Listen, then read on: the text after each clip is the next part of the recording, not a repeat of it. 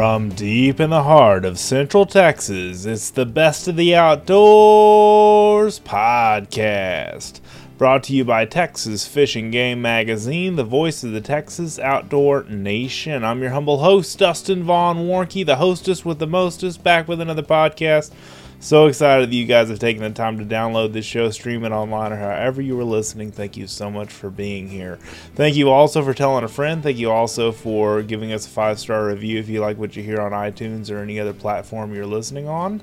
And uh, feel free to reach out to me, man. You can find me at Texas Fishing Games website, which is fishgame.com. I'm the associate publisher here and also your podcast host for this show. Really, really excited about being back with you guys. Every two weeks, we do these shows and uh, just have a great opportunity to share with you my message of hope and inspiration in the outdoor lifestyle and all that encompasses uh, hunting and fishing and camping and hiking and all the great outdoor things that we do. I really, really am excited about this show. I've wanted to do a show like this for quite a while. Uh, around eating the stuff that we catch and kill out there, eating the things that we harvest in the outdoors. And uh, one of the reasons why I am a hunter and a fisherman is simply so I, I can eat wild, organic, non GMO, non hormone um, food and uh, and and protein. And you know, it's it's one of those things. Like I'll say later in the show, as weird as this sounds, I kind of have some of the same uh, viewpoints about slaughterhouses and you know the way that animals are kept in cages and and uh, you know small areas before they're harvested in in a, in a slaughterhouse uh, for me, you know, as vegetarians do. I don't really like that environment for my meat. I don't really like, you know, my animals being stressed out and stuff before they're killed and that kind of stuff. So, a lot of ways, in a lot of ways, I um, I agree with the reasons why a lot of people don't eat meat. Um, for the same reasons why I eat organic and wild meat as much as I can. Now we still eat chicken in my house, but um, can't really hunt those for sport. But um, you know, for the most part, most of our red meat, aside from a New York strip that my wife will buy for the um, for uh, the, the the value of cow that we have in our house every once in a while. We usually buy prime New York strip and that kind of stuff, um, you know, higher end stuff. But you know, we, we eat deer, we eat hog, uh, wild hogs, we eat um, fish, uh, redfish on a half shell, we eat fried fish, uh, we we eat baked fish, tilapia um, all those kind of things that I can go out there and bow fish for, or bow hunt for, or gun hunt for, uh, or catch on rod and reel. And that's just kind of part of the outdoor lifestyle. So I've wanted to, and this kind of just popped in my head this last week. Uh, after I released our last show that was a fishing show, I kind of said, why don't we do a hunting show, but base it around, you know, uh, like they have on YouTube, the catch, clean, and cook. You know, the whole idea of, of catching and cleaning and cooking your your wild game and uh, doing that kind of thing. And so, really, it, it just kind of all dawned on me that it would be a smart thing to bring up a few cookbooks and stuff that I read to bring a guest on that, that talks a lot on his podcast about uh, hunting and fishing and, and cooking and cleaning the, the and, and preparing meals out of the fish and, and game that he catches. And that's Jeremy Beaston from the Cast Blast Grill Chill podcast. And, um, you know, Jeremy and I go way back. We've met each other in person before uh, a couple of times now and uh, he's really involved with back backcountry uh, hunters and anglers, and uh, really really great guy about conservation, um, about supporting um, you know the future of this sport, and really somebody that I I kind of look up to in a lot of ways as a colleague in this business of media and stuff that we create. Um, just that he's got the heart of a um, a right, you know, the, the the right heart of an outdoorsman is what I'm trying to say. And he listens to our podcast just about every episode, and I really thank him for that. And it's great to have him on. So, Jeremy, if you're listening, I know you listen to all these shows. So, uh, thank you so much for listening, and thank you so much for being on today. So, uh, I'll do that real quick. I've got a couple of things to knock out, some housekeeping in order to take care of. If you're not done so already, please subscribe to the podcast. It does not cost you anything. It is free. You get a new show every two weeks. That's twice a month. We have a new show. Last month I did three three shows because we had a lot of sponsors to get through. But uh, this month I'm just rocking it, and um, we don't have a ton of podcast sponsors, and I'm just kind of back to two.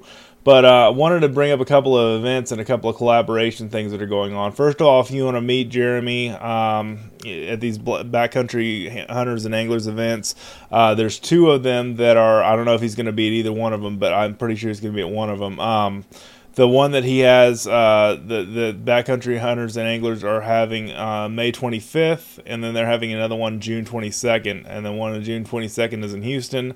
The one on May 25th is in San Antonio, and also June 22nd is the Texas Air Gun Show. I have all the information for all this stuff in the show notes or the post or wherever you're hearing this, uh, the description uh, on YouTube and Facebook, the post on fishgame.com, or the uh, podcast show notes if you're listening on your mobile device or a podcast player. All that stuff is on there. The links to everything's on there. And uh, Texas Air Gun Show, the 22nd and 23rd.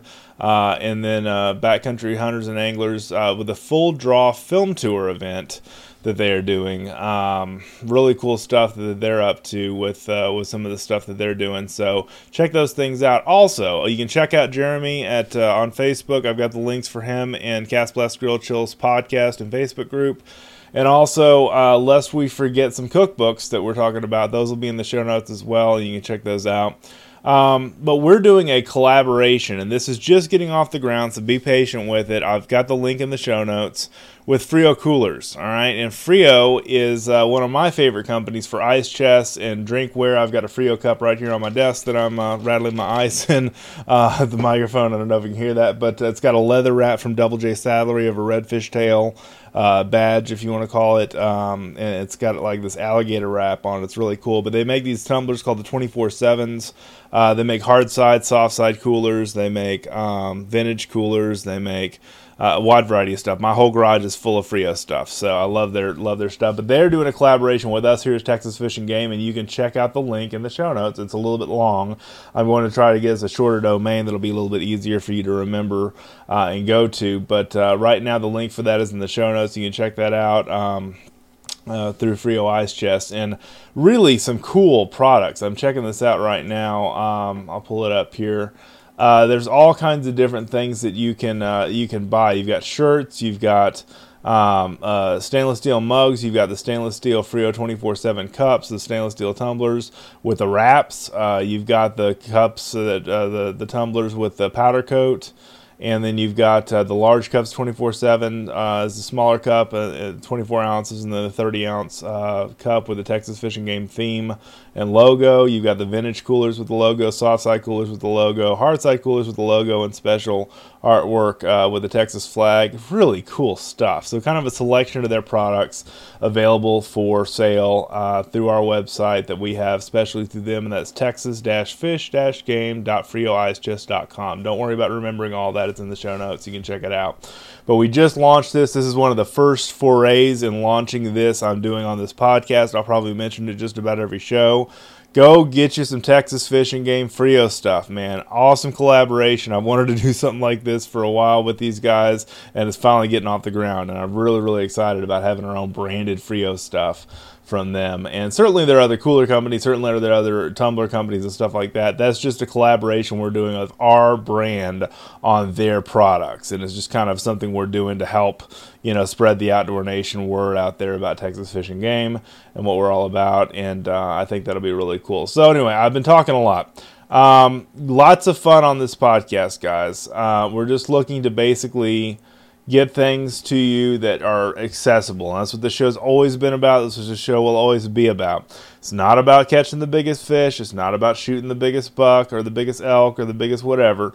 It's about the outdoor lifestyle. It's about the whole part that encompasses everything that we do, the spiritual journey that we are on as outdoorsmen, uh, that communion with God, that communion with nature, that communion with the with the spiritual aspect of our lives. So important to get recharged and reinvigorated, if that's a good word um, in the outdoors, and that's something I'm really, really passionate about. If you guys listen to the show at any time, and like I say, if you haven't done so, tell a friend and uh, subscribe to our show. Give us a five star rating on YouTube or um, Facebook or uh, um, you know any place like that you like listening to the podcast. That really means a lot to me. I love connecting with every single one of you guys.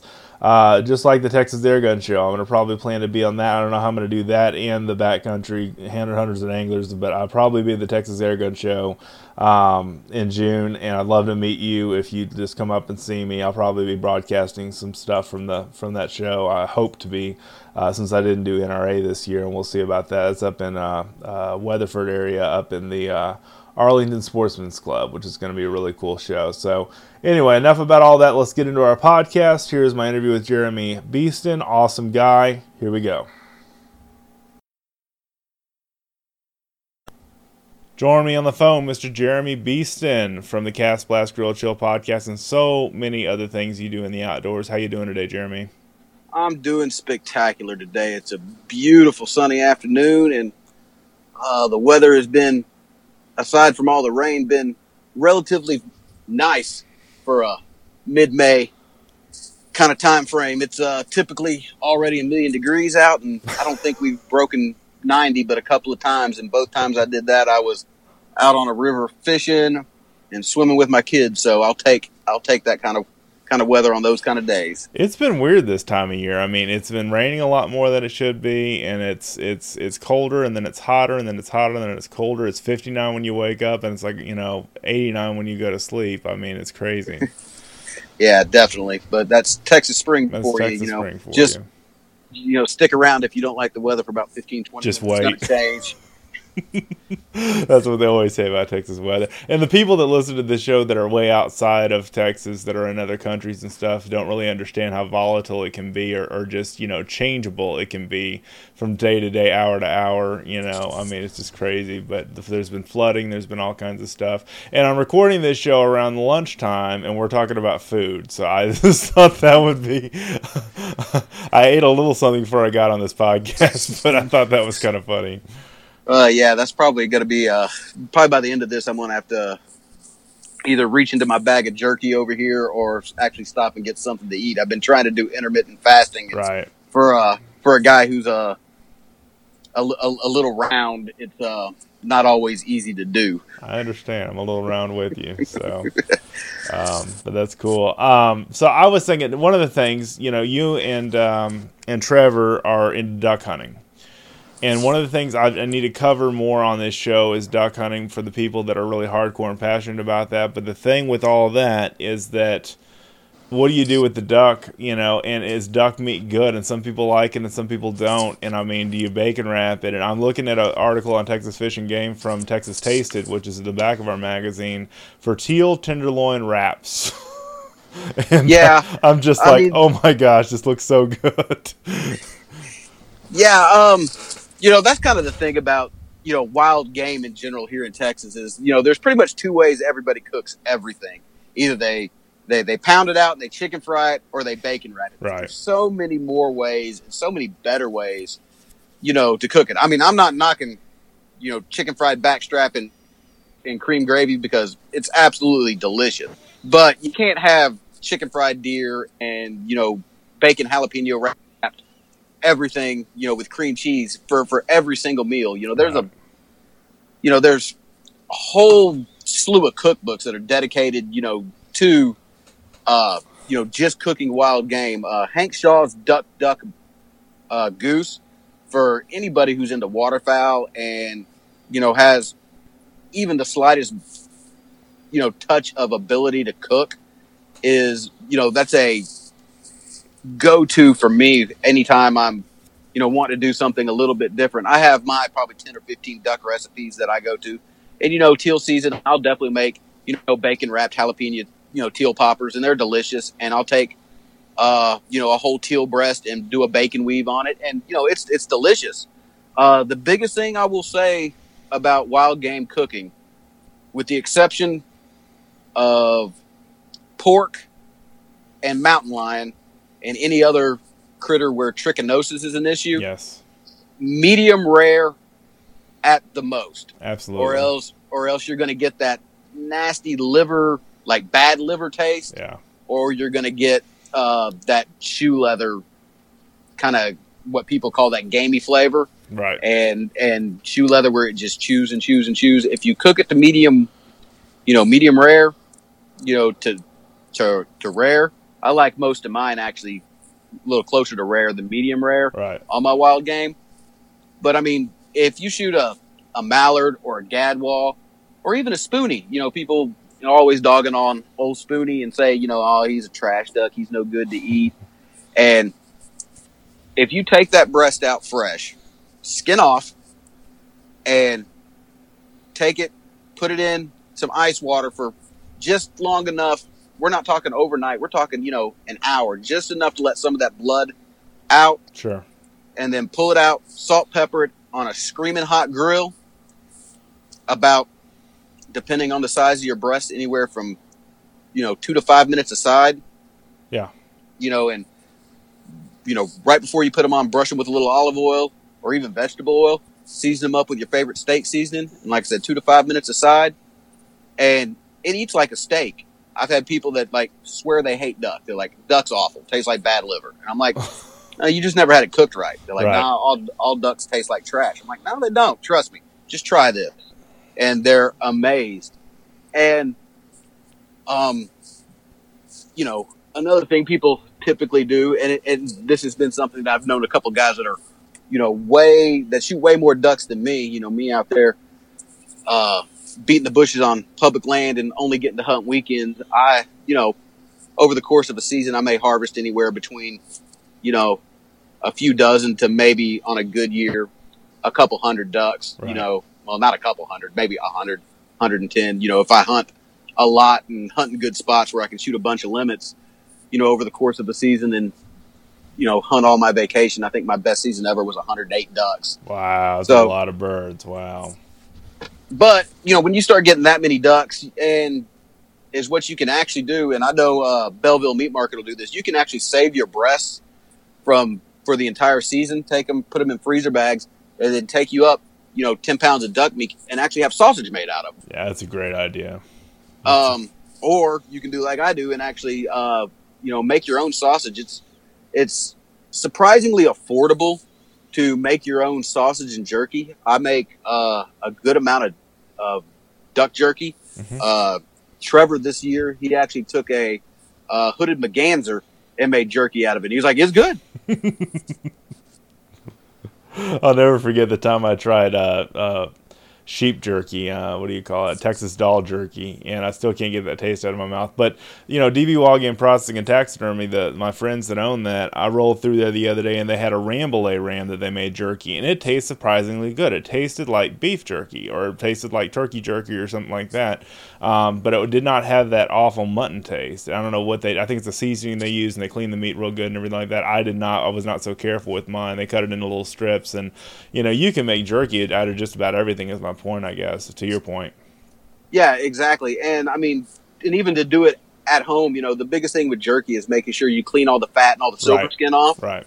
and then you know you know get your get your jerky mix and your cure and just you know read the instructions follow your instructions on it and then you can go to uh, my dehydrator actually came from big lots for $20 and it's a That's it. genuine yep it's Wow. a genuine it's a genuine ronco Ron Popeil. you know dehydrator Love that guy. Set it and forget it. exactly and i mean it's got either six or eight trays with it and uh you know whenever i'm doing a large batch of jerky um i can do about oh about four pounds of meat with the trays because i actually bought some extra trays and you just kind of stack them up and then you take like the bottom two or three trays move them to the top every about four hours and then you kind of go to bed you wake up in the morning and you've got a you'll smell it when you come into your kitchen it sure. smells kind of like uh, like sausage cooking, and you go in there and you've got a whole tray full of jerky, and you know you may have to take your top couple trays and move them down to the bottom again for another couple hours to finish, you know, getting them the way that you like them, and maybe the stuff on the bottom will be like that, you know, kind of crispy hard jerky. But Right. You know, once you figure out your time frame on that and how you slice it, but the trick I've kind of learned is, I actually I went to Harbor Freight and bought one of those 50 60 dollar cheap meat grinders Yeah. Sure. and I, and I'll freeze my meat and I'll take that cheap that cheap meat grinder and that way you get a consistent slice so all your meat's the same thickness. Sure. Sure. and it makes your finished product a lot more uniform. So you're like Um, using a jerky shooter in that case when you're grinding it up, correct? Yeah, um, Okay. I have a jerky gun too, Jerky gun, that's, that's ano- mean to say, that- yeah. that's another good way to to do it is to take it and you know run it through a meat grinder once, twice, you know, three times. So like you want it fine for that jerky gun, and then you can just you know make you like the the Jack Link stick style Yeah. jerky with that, and it's extremely good. I've done it with beef, I've done it with deer, I've done it with um, with ducks, and it all turns out good. It's just a matter about finding the the brand of cure and spice you like, and then just kind of sticking with that, and then you can always tweak you know, the base recipe by adding like red pepper flakes or cayenne or teriyaki or any other flavor you want to just change the flavor profile of that one particular mix. Because the one thing I found is a lot of the different jerky cures, you know, even though it both they both say mesquite, they'll be totally different flavors right. when they're done. Yeah. Even though the spice smells something like, you know, whatever it is, it's going to taste a little bit different sometimes, right? Yeah, exactly. It is just a different amounts of, of the white pepper, black pepper, sure. garlic, onion, and how much liquid smoke they use, what kind of liquid smoke sure. they're using in that, you know, in that in that mix. And but that's a kind of a go to for me is making jerky whenever I have a excess of wild game and I don't know what to do, don't know what to do with it, and everybody loves it. It's always a huge hit. I have people that that refuse to eat anything that that was walking around, even though they'll uh, they'll eat beef and chicken and stuff, but right. that comes from a, a cellophane package in the store. They don't correlate that with a living critter. Yeah. But uh, but it was alive just like everything else. And at the end of the day, you know, I can take that that deer jerky or that duck jerky or that goose jerky and put it out in front of them, and they will tear down on it. And they know what it is, but they don't care. They're like, "It's jerky. It's good. Give me some more." How did your uh, Sandhill Crane trip? Were you the one that took that, or was Trevor the one that took that? Uh, yes. Uh, me and five guys went up to Lubbock, Texas, and we went and we had a absolute ball shooting a five man limit of Sandhill cranes up there in Lubbock with the guys from Red Eye Outfitters. It was a it was a trip to remember and a trip we will be doing again this year. Cool, that's good. Well, I just asked that because you know they call Sandhill Crane ribeye in the sky, and you've mentioned that before on your podcast and on um, on your uh, in your social media post. Um, what did you do with that? Did you did you cut that up in steaks, or how how would you do that? Okay, so is what I did. There's a there's a whole variety of ways that that, that we did the sand hills. Um, uh, we breasted them out. We took the the legs and thighs and did them like that. Uh, one of the guys took a whole bird and uh, skinned it out like a like a like a kind of like a rotisserie chicken. Sure. And he did it. He did it that way, baked in the oven. Um, the thing with sandhill crane is, it's a bird that eats like a beef. Um, you take the my go-to way to eat sandhill crane is to take a whole breast, trim the silver skin. Uh, I like to trim it when it's slightly thawed. Mm-hmm. That way you don't waste any of the meat.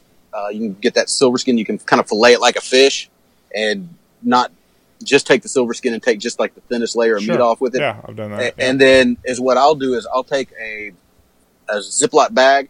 I'll pour a little bit of olive oil in it and then I'll shake some, some steak seasoning in it and take it and let it kind of marinate in that for oh 30 minutes or so. Pull it out, throw it on the grill uh, with just uh, just steak seasoning on it, and that's the go-to way to do it. Um, and then my legs and thighs, I made uh, kind of like pulled crane tacos in the crock pot because uh, of all the connective tissue in there. I yeah. just took bones and all and threw them in the crock pot with um, with a beef fajita seasoning. Yeah. And threw it in there with a little bit of beef stock and let them cook all day. And then pulled the bones, picked them, kind of picked out all the all the tendons and stuff that were left, and that was a huge hit. Wow, that's incredible! What a what a great idea. I mean, as far as the different ways to make a a, a bird, if you will, you know, a crane. Um, they've got a lot more meat than your average bird, correct?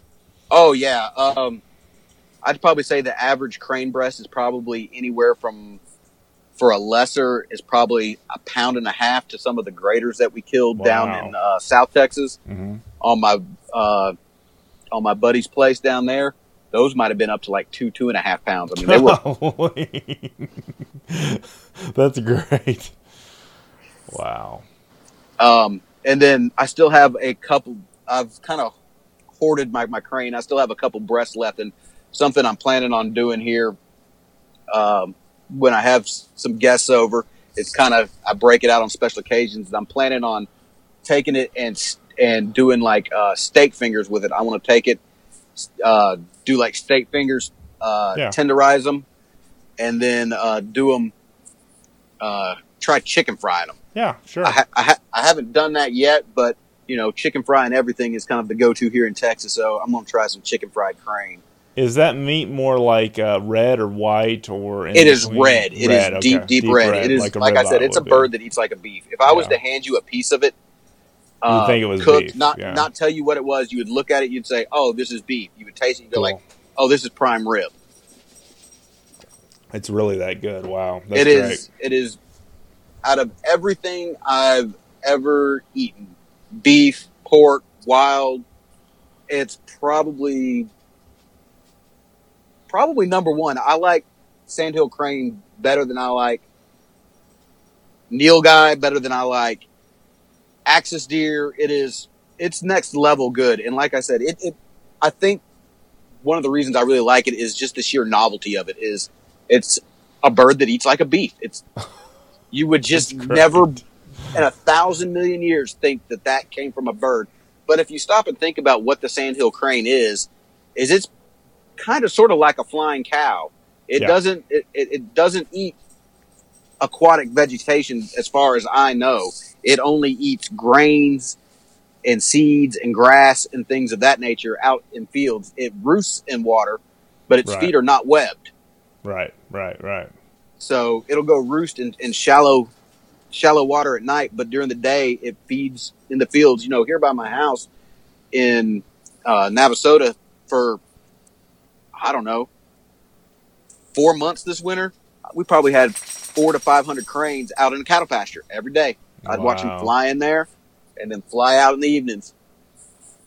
And what's really bad is this is an area of Texas that has no sandhill crane season, so they were uh, they were safe. They were very safe, but I was just like, if you guys would just just quit tormenting me and flying over my house every day, I would greatly appreciate it. I actually had a dream the other night that I was at somebody's somebody's house, uh, uh, you know, just some friends, some acquaintances and stuff, and there were so many birds flying over. It was like it was like what they have in um in uh, Argentina. You know, it was just like, and there were all kinds of different species of birds flying over. So you had your choice of duck or dove or whatever, and I was like, that's like a sportsman's paradise right there to have all those different, you know. I don't know. I just thought that was funny. Oh, yeah. Um, ju- just, Wait, you- yeah. Go ahead. I'm sorry. You just you just brought up another bird, uh, doves. You know, everybody I know in Texas, you know, they make jalapeno poppers, and I'll make Right. jalapeno poppers after opening weekend every time. But if if if you go to one of those, you know, really good dove shoots to where you know you shoot three limits, that's fifteen birds a day. That's forty five birds.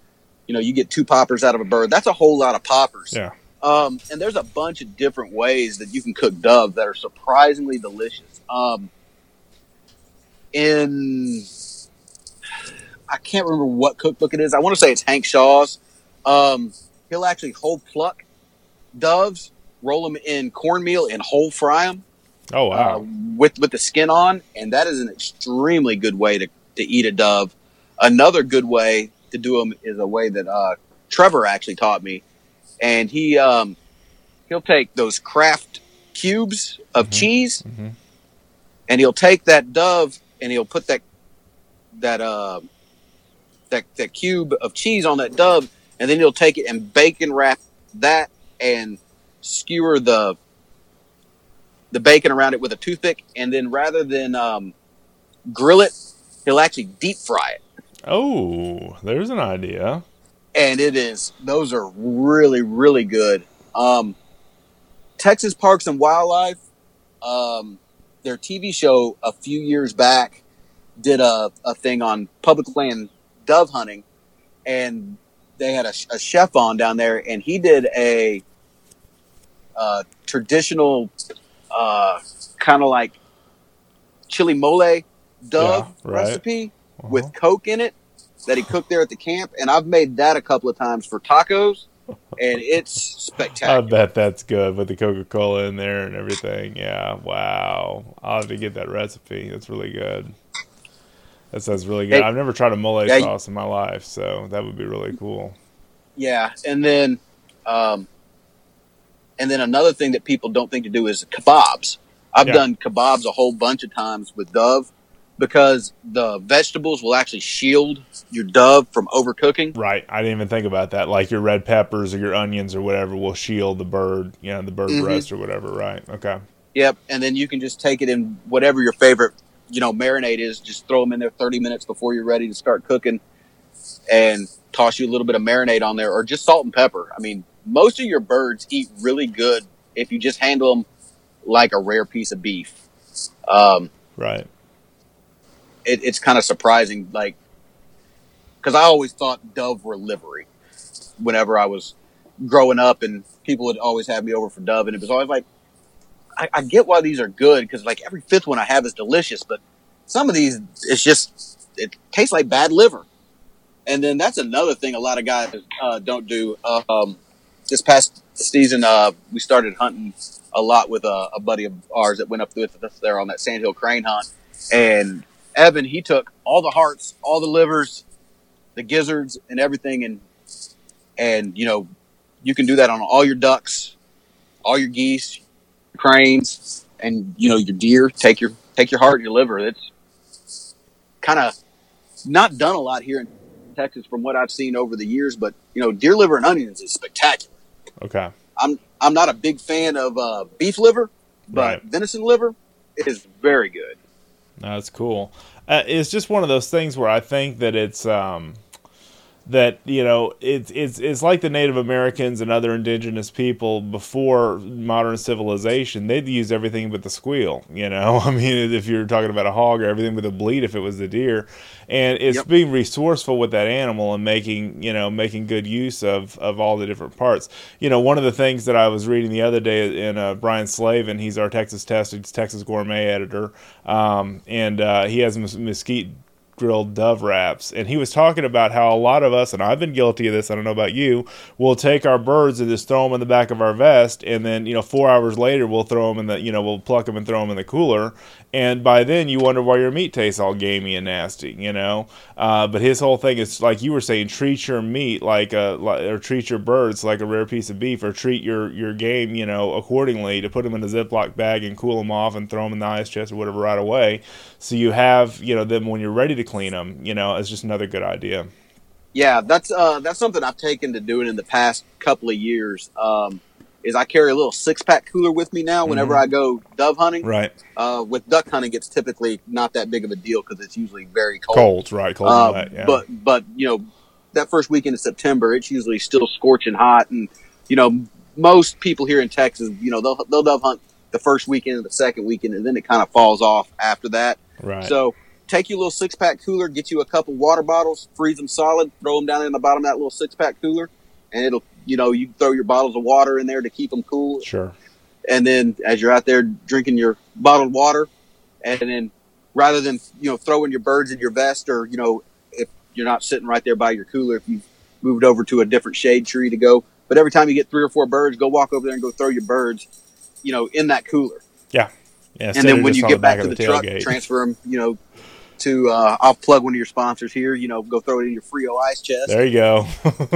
And um, you know, and then another thing is is you know to to talk about another one of your sponsors is you know you you always recommending those those ice packs, um, ice new yeah, Arctic ice, yeah.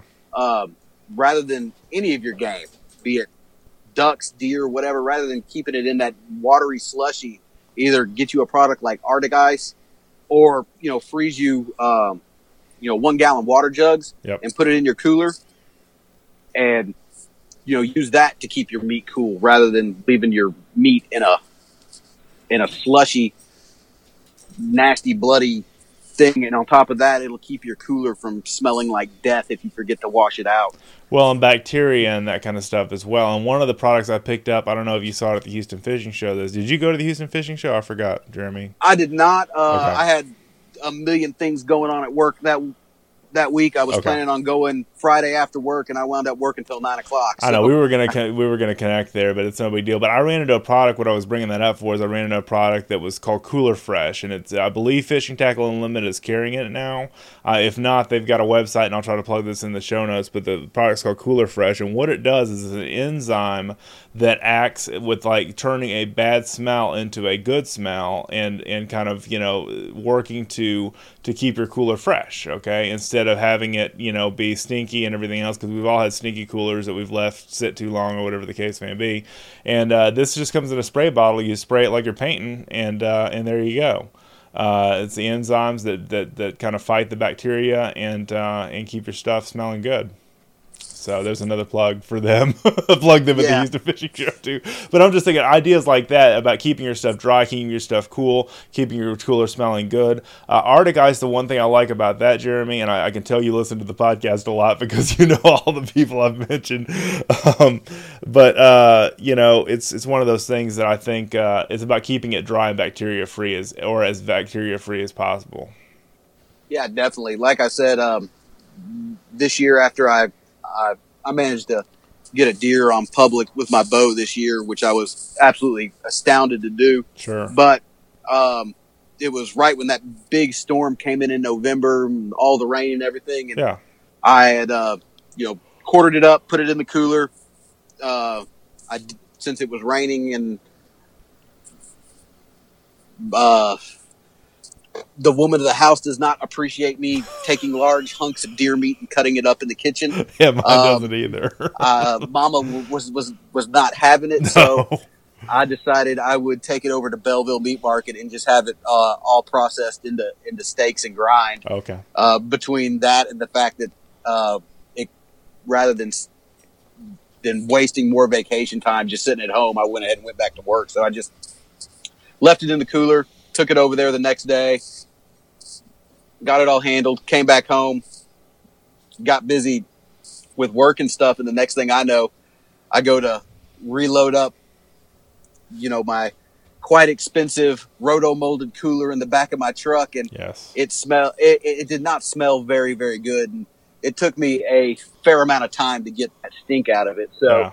yeah, definitely anything that you can do to avoid having that last two inches of water floating down there in the bottom. Because i dumped it out and everything. I just did not uh dump it out all the way i guess and it Let it proceeded to to to ferment in the in the sun the for mildew and everything about a else. week. It's awful, yeah, and that's why I, I recommend that that product Cooler Fresh because, and uh, you know, I'm trying to trying to build a relationship with them, but they really have a really good idea as far as keeping your stuff clean and fresh. And what they do at the show was actually use a, a, a bottle of chum, and you get to smell it on a rag, that like you know, a disposable paper towel, and they spray the stuff on it, and it works immediately. It's crazy, but uh, just products like that that we didn't have years ago when we had to use all the bleach and all that other stuff, all the harsh chemicals to get everything clean and smelling good again. It's nice to have something like that.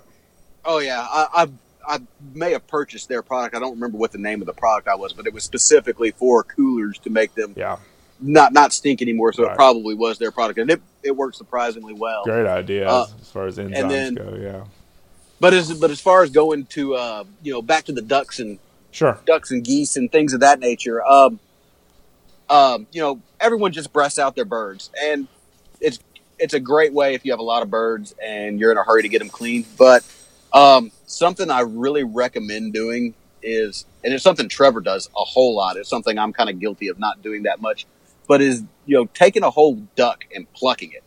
Um, a way that you can actually uh, do it much faster and easier is if you take your duck and get you a like the same kind of pot you'd you'd boil a head in for a Euro mount or Sure. something along those lines, a big pot that you can put on an Big outside stock propane pot or burner. something like that. Fill- yeah, right.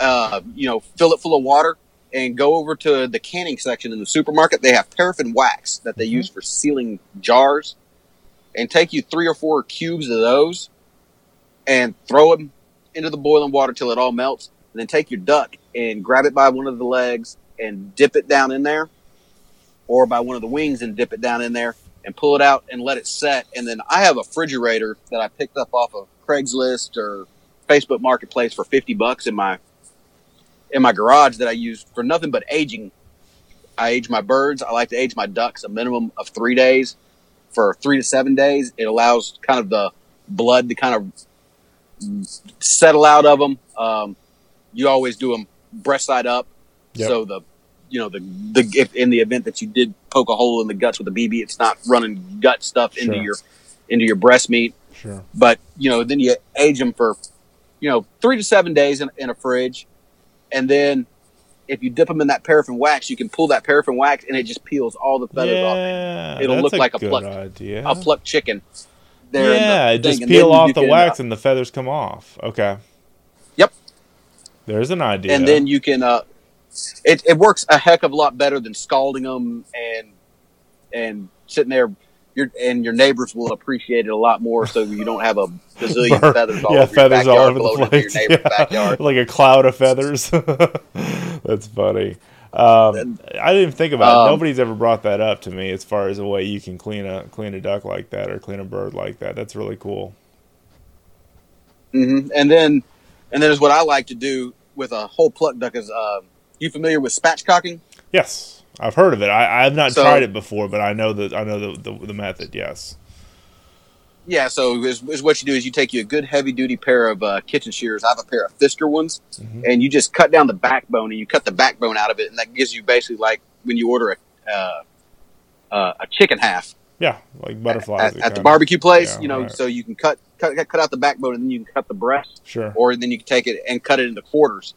And then um, Hank Shaw in the Duck Duck Moose or Duck Duck Goose book has a has a spectacular uh, like whole roasted pan roasted duck with the skin on with the crispy skin. Right. It's better. It's it's it's a gourmet meal that you cook at home for a little bit of nothing, and it's it it never ceases to impress people whenever you serve them.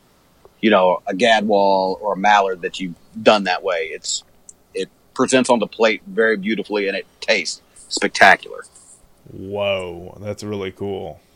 Yeah, and you know that's just done in a cast iron skillet. You take it and you sear it and you pop it in it. I think it's four fifty for like ten or fifteen minutes. It, it's not very long at all, and it comes out golden brown with crispy skin and that fat renders in it. It's Right. it's good. Uh, that's cool. I want to switch gears real quick to big game because a lot of us this time of year are killing hogs. We killed one back in late March, and um, I wanted to talk as, as well about deer and that kind of stuff because we've eaten so much steak. I think we're out of deer steak, but I uh, fallow uh, died in my exotic business the other day, and um, it broke his neck in a in a in a fence thing, and, and we basically harvested it. It's about a ten month old uh, uh, fallow deer, uh, fall- male, you know, a buck.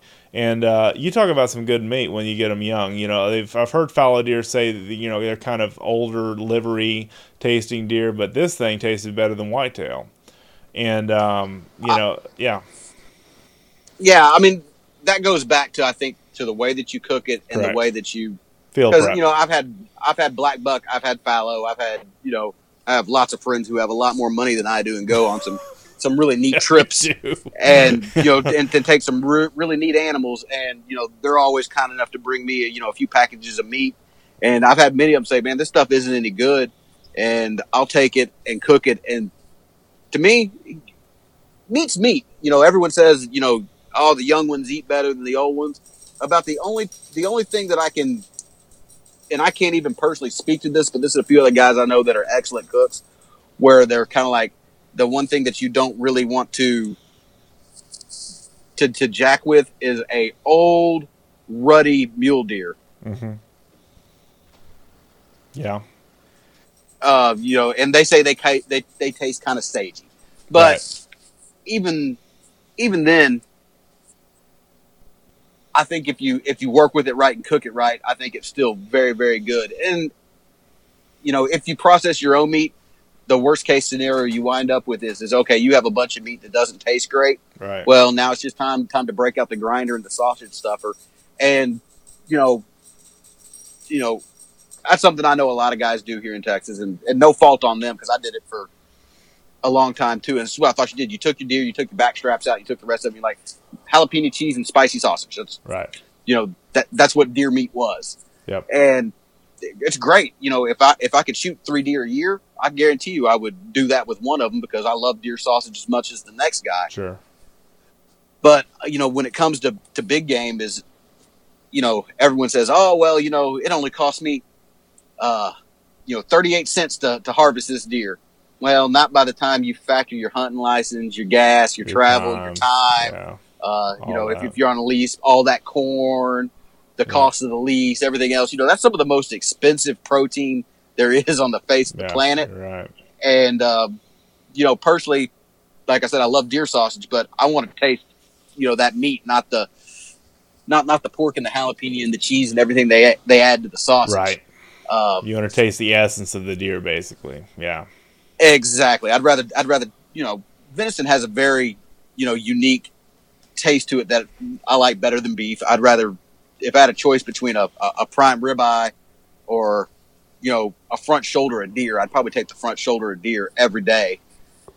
Um, but I know where I you were kind of going with this is like different ways to do deer besides you know like you said like I told you at the beginning you know everybody just chicken fries it or or grills it. There's a million different ways, um, especially with kind of some of the the newer ways of cooking that are kind of filtering down into the, the into the hunting and outdoor Yes. scapes. Um, Like you sous know, these and that kind of these- stuff. All the different. Yeah, sous vide, Yeah. Right. uh, the pellet smokers, right. Pellet uh, grills. Yeah. a, pe- a pellet smoker, you know, like a like a Traeger Yep. or a Yoder or a Green Mountain or a Mhm. Camp Chef Yep. or the Outdoor Gourmet from Academy. Right. all those electric pellet smoker things those are great because they have such great temperature controls and most of them have the built-in probes to where you know you can get your meat to that perfect you know rare state pull it off and let it rest and come up to medium rare or you can do the reverse sear on them where you take them you smoke them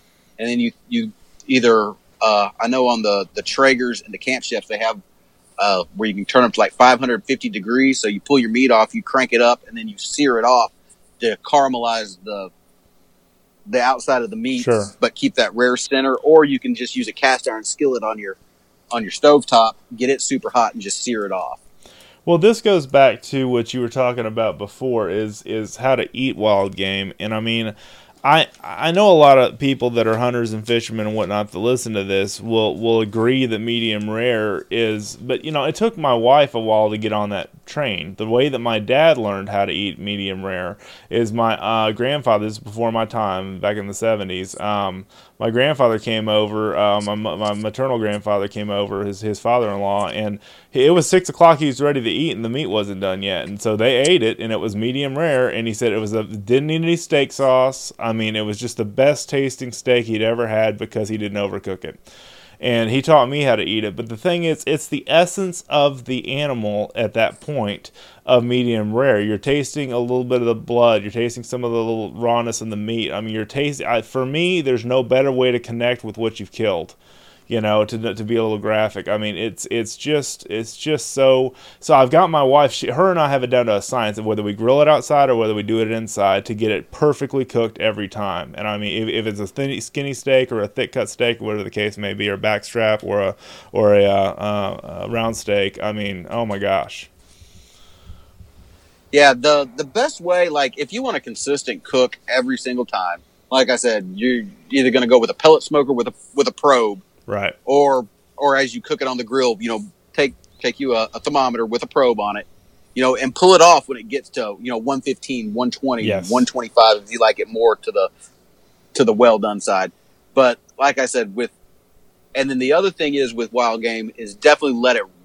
Rest. Yeah. I- But the best thing we're I found, about. especially for cooking steaks of different thicknesses and stuff, is I've just recently started getting into this is a sous vide.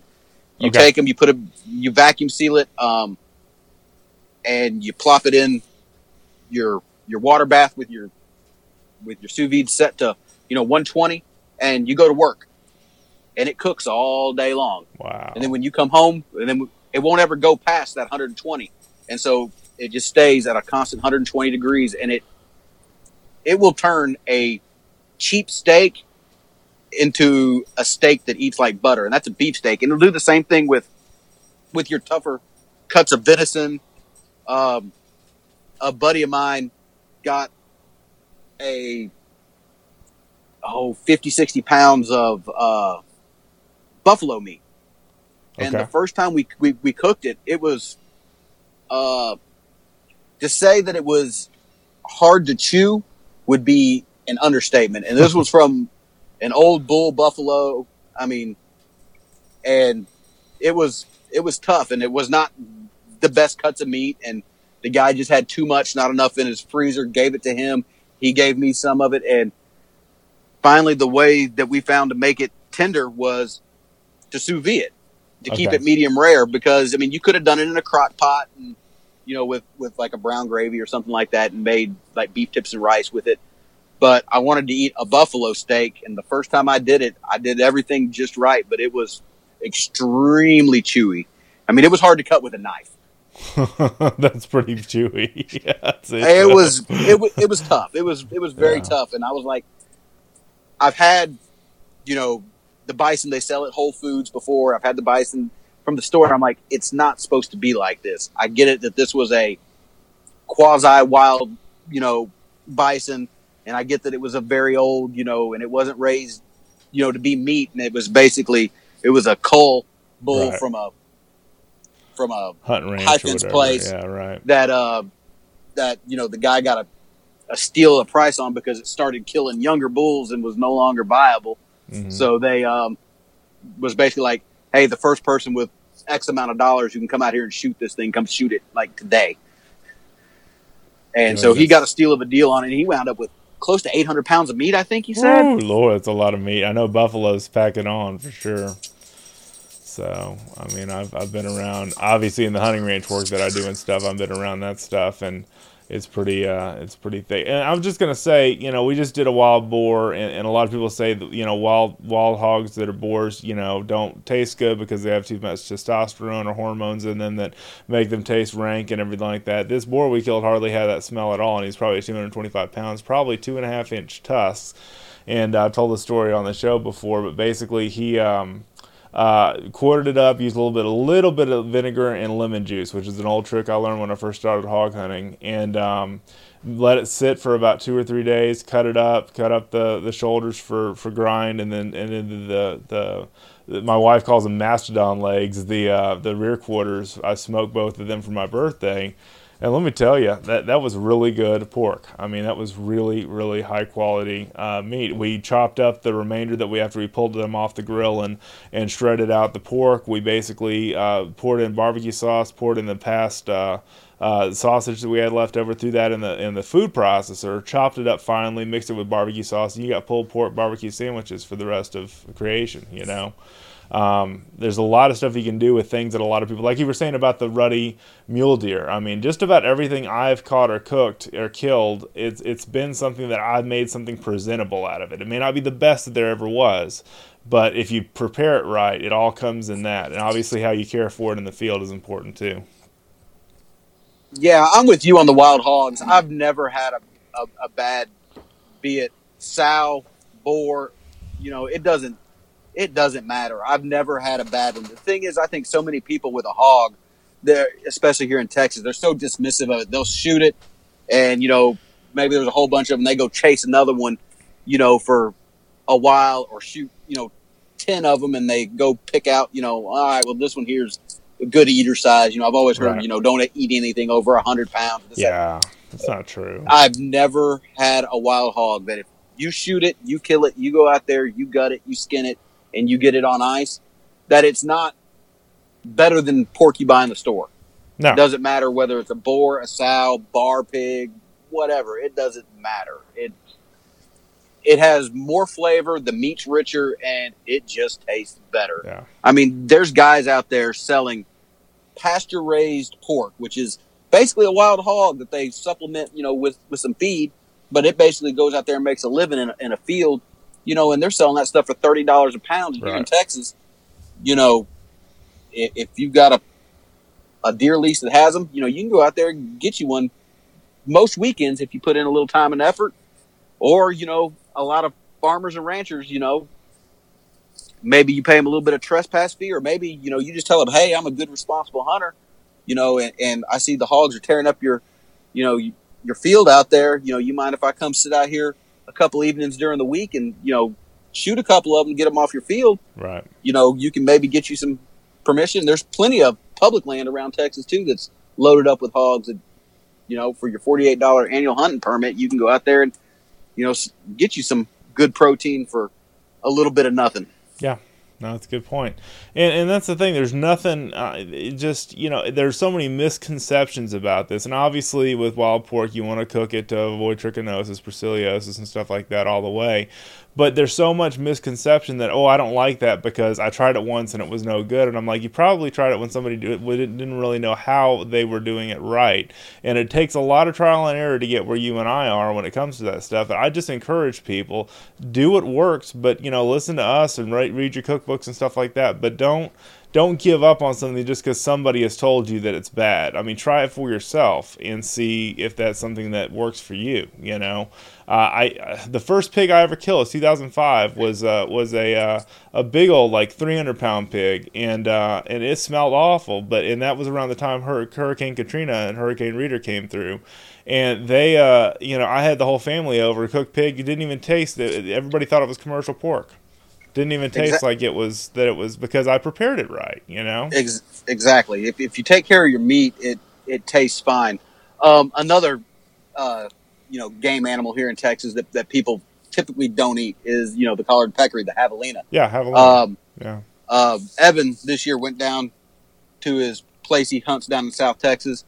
He he shot a pig, a javelina, and they bought a a, uh, a, a pork loin, and they took you know the back strap of each one of them. Right. Uh, and he took them all with him on ice up to Nebraska up on a trip he was on, and they seasoned them all up and threw them on the on the smoker and cooked them all the exact same way, and they cooked it up to you know 155, you know where you kill trichinosis, and then they proceeded to uh, indulge in some adult libations and have a good time, and they pulled them off and they did the, the, the tasters the taster's choice challenge.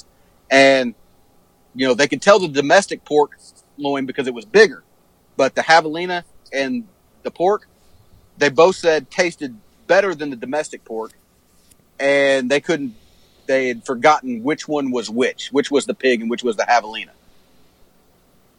Yeah.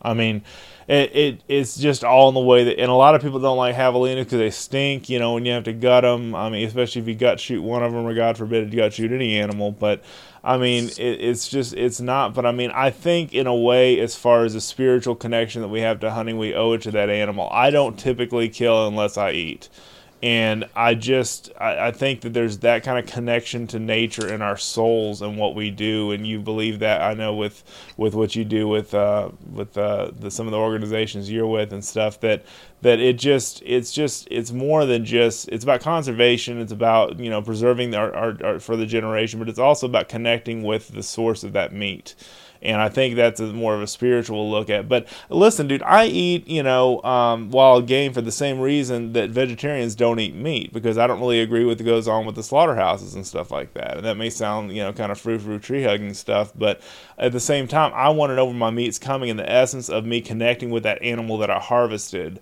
is to eat it, you know. And I mean, that's the thing a lot of anti hunters don't understand, but I wish they would. So. Well, I feel like a lot of that's coming around. I feel it like is. there's a lot of new people getting into hunting that are in it just for the food, just for the meat. Yeah, I know. I've seen that too. And, and, and I'm all for that. I'm, you know, at the end of the day, you know, I eat wild game as often as I eat, you know, store bought meat, and I'd eat more if I was a more successful hunter. But with kids and a family and a job and everything else, I don't get to hunt as many days as as I would like. Right. But you know, I definitely try to utilize as much as a, of every animal I shoot as I can. Sure. And and the other thing is, is like, okay, you know, you said that you know, though there's a lot of things that people say, oh, you can't eat that, and you're right. There's for a long time there were a whole lot of things that like I just wouldn't shoot. I wouldn't shoot uh, mergansers for a long time because I heard they were no good. Um, and then I wouldn't shoot coots really because I heard they were no good. Well, I was having a real slow day duck hunting one time, and I had probably 20 dozen coots keep swimming through my decoys, swimming through my decoys, swimming through my decoys. And finally, I just had enough of it. I was like, you know what? I'm taking something home today. And I wound up, oh, probably shooting seven, eight coots. And, you know, I I know a lot of boys from Louisiana. They they really love eating that coot. You know, they like getting that big old gizzard out of them and and frying them up. I'm not much on gizzards, so but they got a fair amount of breast meat on them, and they smelt pretty fishy, and they did not smell like the cleanest duck in the world. And I was like, man, I don't know what I'm going to do with these things. So I took all those breasts and I threw them in the crock pot, and I took a big bottle of barbecue sauce and poured it all over them and just sat in the crock pot on low all day. And I came back and I shredded that meat up, and it, in all honesty, like it was a it was a pulled meat sandwich. You couldn't tell if it was pork or if it was beef or if it was chicken or what it was, but it was a pulled meat sandwich and it was good. And ever since that time, I was like, you know, if I ever have a day where a whole bunch of coots are swimming around in my decoys, uh, they're probably going to have a bad day because yeah. it, it, would, it will, it will definitely eat. Yeah. Now, there's one Scott Leysath, or I forget what the guy's name is. I think it's Scott, the guy that does uh, one of the cooking shows on the uh, one of the outdoor TV shows. But he he he was talking. He was in Louisiana, and, and he was saying, "Well, what about a coot?" And he actually really made something good out of a coot. You know, out of some coots that he shot, and uh, it was kind of the catch, clean, cook style. You know, TV show of, of going out there and killing it and grilling it, and um, you know, those shows are really starting to gain popularity. The whole culture towards uh, clean eating, you know, uh, it's one of the things Chester Moore and I were just talking about the other day. Clean eating and and eating organic and eating natural and that soul connection with nature, which is more of a thing for me at least, you know, uh, is is is a lot more prevalent now than it used to be. And i think part of that's because of organizations like bha that you know that really are, are, big about conservation and about the essence of why we hunt and not so much just about going out and killing the biggest and baddest and best thing. And i mean th- that's the thing. I hunt for meat dude. I'll just be straight up with you man. And i fish for meat too. Um, you know but it I just I love it all, and I mean I, we eat a lot of wild meat here. My wife I've turned on to everything I bring in the house except for gar uh, that's about it. But she'll eat everything that I bring in here because uh, I've trained, uh, not really trained her, but she's learned over the years how I make it, and we've we've kind of tweaked and modified our recipes. Like we do venison enchiladas, and we use Velveeta cheese. That's one of our own little things because it's creamier and it melts better and stuff like that. Uh, we use bacon burger, uh, bacon deer burger, and uh, and make venison enchiladas out of that at homemade. And we're gonna have those for Father's Day. That we just decided that the other day that that that's hard to beat. I mean, something like that. Yeah. That's, oh my gosh. Okay, well here you go. Here's another another.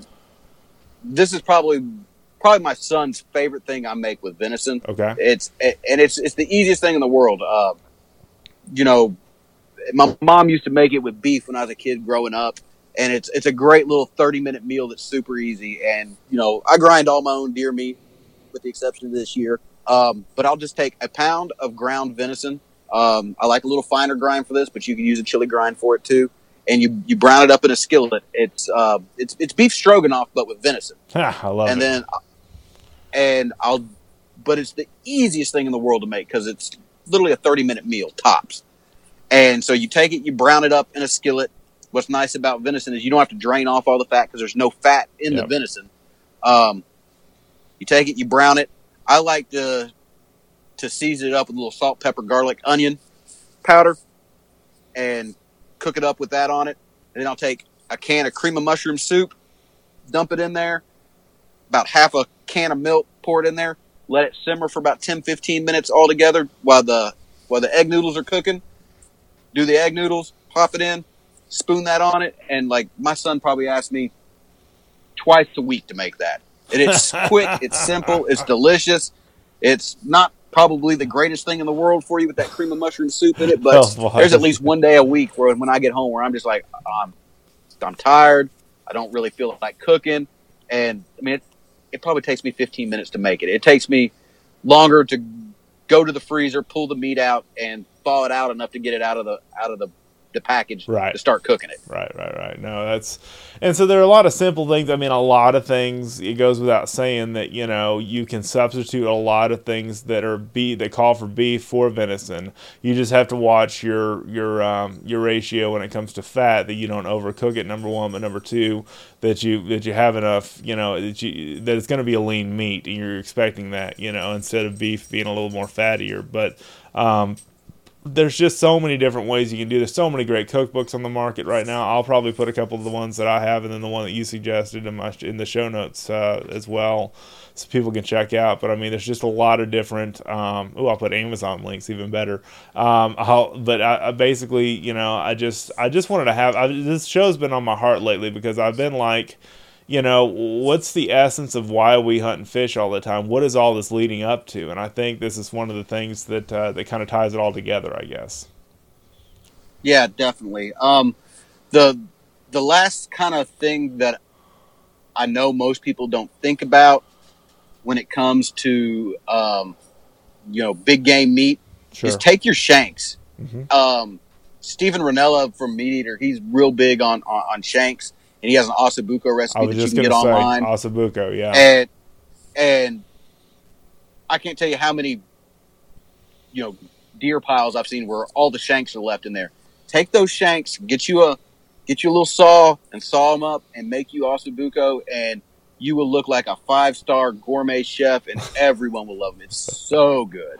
yeah, I've got to try that Um, one time. That's awesome. And and then definitely, you know, as far as cookbooks go, you know, the ones that I go to for my wild game is uh, Steven Rinella's new meat eater cookbook that he came out with uh, around Christmas. There's that one. There is the uh, the three Hank Shaw books, the Duck Duck Goose, the Buck Buck Moose, and the Cotton Quail Cotton. It's it's it's Squirrel Quail Cottontail, I think is what it's called. I love those days. And- and that's, that's- hilarious. and that's his uh that's his you know that's his small game book and if you can't figure out like buck buck moose is all your all your uh your big all your game. hooved animals Yeah. you know your cervids your deer your elk your moose things like that duck duck goose is your is your is your birds Right. and then your pheasant quail cottontail is, is, is your uh that's what it is pheasant quail cottontail okay. and that's all your all, all your other small game. Um, and you know, there's a whole bunch of just delicious things. You know, especially in the small game world, there's a million different ways that you can cook all that stuff. You know, uh, squirrel and dumplings. Uh, you know, you can do hot wings with squirrels or rabbits or anything Yep. like that. I mean, there's a million different ways to cook things besides uh, just you know breading it in flour and throwing it in hot oil, which is a delicious way to eat things. But if you want to take it to the next level, that's a definitely you know four books I would suggest to to step your cooking game up, and then when you're really ready to, to step your game up to the next level, is um, you know try processing one of your own animals and try dry aging. You know, go find you a, a cheap fridge and, and hang you a quarter, you know, a front quarter, you know, in in there for you know ten days, fourteen days, and trim the rind off, and just see what a difference it makes to your meat. Hmm. I mean, you go, you go, got buy you a forty three age, uh, forty three day aged ribeye at a steakhouse. You know, that's a that's a hundred dollar steak. You know, you can do that in a in a fridge in your garage. You know, with your venison, and it will take it to the next level. Yeah. It's also about a healthier way to eat than just, you know, simply throwing it in the oil or, or, or, you know, wrapping it in bacon. And there's nothing wrong with that, like you said, but I mean, it's also a cleaner way to eat your, eat your meat that it comes to, you know, something that's lean and something that's going to be a good source of protein, but it's not going to be all fatty and everything else like a lot of the commercial meat. And just like I said before, no GMOs, no hormones, that kind of stuff. I mean, grass fed, corn fed. Um, you know, just really, really good, good meal. Um, you know, you can make, and there's just so many things you can make for sides. I mean, the list just goes on forever. But I've been wanting to have a show like this on for a while, and it just kind of occurred to me you'd be one of the best people to ask because you guys on your podcast have talked over the years about, you know, cooking what you catch and cooking what you what you kill, and just just having and just enjoying the outdoor lifestyle, which I've become more and more big about this on the show because of the fact that it it's kind of tying it all in together as in why we do what we do it's an essence of uh, of understanding the the connection we have to nature i guess to be a little deep here for a minute Yeah, definitely. At, at the end of the day, it's great to bring home you know, some meat you harvest from the field, be it a be it a duck, a dove, whatever. But the real joy of it is is you know taking that that protein that you go out, you work hard for, you harvest, you come home, you lovingly prepare it. I mean, you take your time with Yes. it. You know, you make sure that it's it's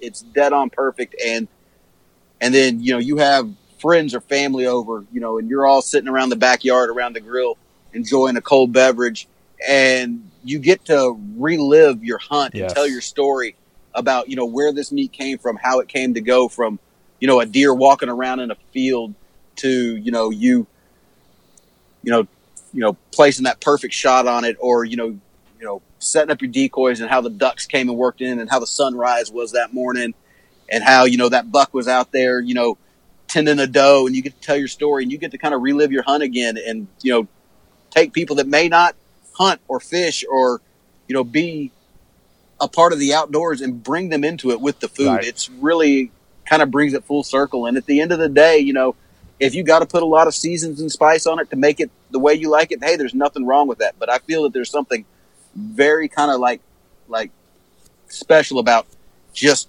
fire salt pepper and Yeah. just cooking it that Yeah. way and you know try something that way that, that you've never done before and, and you'd be surprised if you don't overcook it and you take your time with it just how good just salt and pepper and some fire is No, it's good, and I mean, like I said, it, it, I think the biggest enjoyment I get out of the outdoor lifestyle and hunting and fishing is sharing it with all the non-hunters in my life. That's what I wanted to do for my 40th birthday a couple of weeks ago. I just wanted to have. There are a couple of things I did, but th- th- there I just wanted to have everybody over to try the pig that Jackson, you know, got with the dogs, and you know, and just just experience how much fun that is to feed everybody from something you harvested, you know. And I think that's something that that kind of drives home. And I'd love to have you back on, Jeremy, for a fishing show for um for talking about catch and catch and clean and cook, um, you know, uh, wild fish because uh, you know I've got a good redfish on a half shell recipe. I know we didn't get into all that this time, but I mean, there's just so much other stuff that we can talk about as far as preparing fish for sure, from just deep frying There's it a- or, or grilling. There's it. about say, about say, about say there's there's a million different ways to eat fish besides you know rolling in, in some Louisiana fish fry and throwing right, some to throw it in the pan. But yeah, that's a but good but that too, may be yeah. my favorite. Yeah, I know. That would be mine too. But I've got a awesome, awesome redfish on the half shell recipe I want to share with you too. So maybe we'll connect on a- another I got a- show. I got a pretty good one too. If I know have you do. I know, I, and I wanted to try yours, but yeah, yeah, I, I tried my father-in-law's instead. But yeah, I'm gonna try yours next. Go ahead. I'm sorry. I was about to say if uh if if on some of these coastal trips I've got come planned, uh, we'll have to we'll have to get together up there in the hill country and I'll bring some bring some redfish on the half shell and we can have a we can have a, a, a grill off. A grill off. We can see which ones they like the best, right? Invite a bunch of people over. I love it. Yeah, grill off, and then we could be like going head to head like they do in the barbecue competitions and sweating and wiping the sweat off our brow. I'm just kidding. I, I, I'm I'm not going to be that passionate about it. I'm not going to lie. I'm I know. I'm, I'm just going to sit around and, and eat, eat a bunch of good food and tell a bunch of big stories. Drink a couple of cold ones. Yeah, that's right. So anyway, but anything uh, people to contact you, Jeremy, to uh, find you on social media before we close out. Yeah, definitely. Uh, you can keep up with everything that I have going on uh, on our Facebook and Instagram. It's Cast Blast Grill Chill, and then uh, the podcast will be rolling out again here real soon. We've been kind of taking a hiatus since uh, hunting season, trying to get some things lined up. Uh, we've added uh, a new person to the team, uh, Evan Porterfield. He's a member of BHA, along with me and Trevor, and we're working on getting a bunch of really good guests lined up. We're trying to get a whole bunch of them stacked in the tank and getting ready to to roll out with a, a whole new season of content. You know, living the out the outdoors, you know, lifestyle that we like to live, and giving you tips and tricks to get it done. You guys have really inspired me in a lot of ways to really, you know, sit back a little bit more and chill out and just enjoy what is the outdoor lifestyle. And just the thing I appreciate about y'all and your show, it's so conversational, it's so storytelling, it's experiencing the good, bad, and the ugly of public land and just, you know, conservation. And I just, y'all have inspired me a lot with your show. And I want to thank you again, Jeremy, for listening to mine. So it means a lot. I I greatly appreciate it. And anybody, um, Memorial Day weekend, if you're in the San Antonio area, uh, Backcountry Hunters and Anglers is going to be hosting the full draw film tour down there at Leading Edge Archery. Uh, you guys should go out there and check it out. And for the folks in the Houston area, the uh, full draw film tour will be hosted by backcountry hunters and anglers there too. There too at um, Texas Archery. Uh, so if you'd like June to go out there and check it out? June there'll be 22nd. uh, good times, good folks, and some really awesome uh, hunting films. you said June 22nd for that other one, right? Yes, sir. June twenty second at six thirty p.m. All right, cool. I just want to make sure we mention the date for the Houston one since we have a lot of listeners in Houston. So I'll try to post uh, links to those in the show notes too, so y'all can check that out. And then we have an air gun show coming up. So yeah, there's all kinds of fun stuff I'll post in the show notes as far as activities and stuff that are coming up. So, um, but yeah, thanks a lot for being on, Jeremy. I really appreciate you. Anytime, Dustin. I appreciate it. And there he goes, Mr. Jeremy Beaston. All those cookbooks that we talked about in this podcast, I have got the Meat Eater Fishing Game Cookbook, uh, the Buck Buck Moose Cookbook, the Duck Duck Goose, and the Pheasant Quail Cottontail Cookbook. All three of those. I've got the links on to where you can buy those from Amazon, get them shipped straight to your house on two day Prime uh, shipping. Uh, I've got the links of both, all three of those on the uh, on the website. They're affiliate links. I'll just be honest with you. They're affiliate links to uh, to our our um, account, and that'll help support the show if you buy the books that way. But uh, even if you don't, that's cool. I just wanted to make those available to you as resources. I, I've got a bad habit of having books that I don't necessarily read all the time, but I busted out this one that I looked at. My wife bought me Project Smoke a while back. She's a foodie and a food blogger. I'll put her blog in the show notes too, Seraphina's Kitchen. Uh, she's got a lot of the wild game stuff that I've done over the years on her blog. But um, the America's Best Barbecue Recipes and Techniques from Prize Winning Ribs, Wings, Brisket, and More. It's a hardcover uh, by Arthur Aguirre. That's one of the books that kind of inspires me to do what I do in the backyard as far as cooking and um, uh, smoking and um, uh, you know uh, grilling meat, and it's just a lot of fun. Uh, the other one that I wanted to mention too is Project Smoke Smoke by Stephen Reichland. I believe it's Reichland. Steven Raichlen, Project Smoke. I listen to his show all the time on PBS or the KLRU, whatever the local uh, public television network that we have here. He's been on TV for a number of years, and he just is a really cool uh, TV show that it really talks about, um, you know, smoking things and grilling things and doing things in the outdoors, uh, in the outdoor kitchen lifestyle kind of thing. And I mean, that's just really, really fun and cool. So, anyway, it is late at night when I'm recording this the week before this podcast release, so I'm a little loopy. I apologize for that. Love you guys so much for tuning in. Again, thank you guys so much for checking out our podcast. Please tell a friend if you like what you hear. Please leave us a five star rating. Um, also, uh, if you've not done so already, subscribe, subscribe, subscribe. Texas Fishing Game has a newsletter at fishgame.com you can sign up for. You can get news every three times a week, every day just about, because we have email blast, we have uh, sponsored digital programs that we're doing, and we've got the regular Tuesday, Tactical Tuesday, Tactical and Practical Tuesday. Uh, Wednesday, state of the uh, Wednesday. Jesus, getting late. Wednesday is the Wildlife Wednesday. Thursday is the Texas State of the Outdoor Nation, and those are all free to you. Get delivered in your inbox, kind of like getting a mini magazine. You got stories you can read, blog posts on different subjects of self-defense. You've got things on uh, conservation. You've got things on hunting. You've got things on fishing. All kinds of different things. You can also order our shirts and stuff like that at fishgame.com. Wearing a fishing shirt right now. Um, I just love this stuff. And also, we have going on right now in the middle of this uh, podcast uh, broadcast, we are uh, launching the program that we have through PowerPole, which is called Fishing Strategies You Can Trust. Now, to find that program, all you have to do is go to our website, fishgame.com. And at the time that this airs, you'll be able to see our slider up at the top that has our current issue, which is May right now, that's rotating in the actual um, uh, kind of a rotation of slides. And one of the slides is Fishing Strategies You Can Trust, sponsored by PowerPole. And PowerPole's logo for this is our slogan for this is We Build Trust. They're really big about customer care. And I've got articles that I've written as part of that and that Chester's written as part of that as far as fishing techniques, new ideas, great opportunities for you to get out there and and uh, use your power pole if you have one on your boat or look if you're considering buying a power pole or a talon it'll give you some options of why power pole is a is a really good um, really good option for you. So nothing against talon It's just it's just what a lot of people have said about uh, one over the other. It's just really good. They sponsored this program for us, and I want to definitely give them a shout out and thank them for being a supporter of Texas Fishing Game Magazine, especially in the digital uh, format. We're really growing a lot in digital, guys, and you'll see a lot more sponsors and stuff come on this podcast and stuff. And I just really uh, look forward to the future looks like with this show, and I really look forward to just having you guys on for the ride, man. This is just four years ago this month, guys. Four years ago.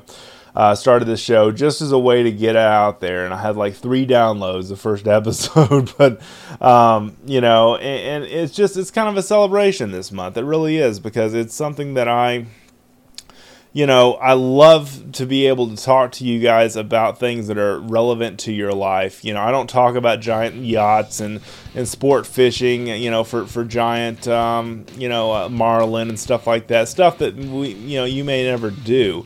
This is all about things that are relevant to you. These are all things that are engaging to you, and they're all things that are that are meaningful and significant to you. I hope, you know, that's always my goal with this show is things that anybody can get out and do and, and do well at and have fun at and just enjoy the outdoors, get to know God better, get to know Jesus better, get to know um, themselves better, you know, get to know their family better. All the things that the outdoor therapy allows us to do. There's just so many, many, many blessings that I just want to bestow upon you with this show.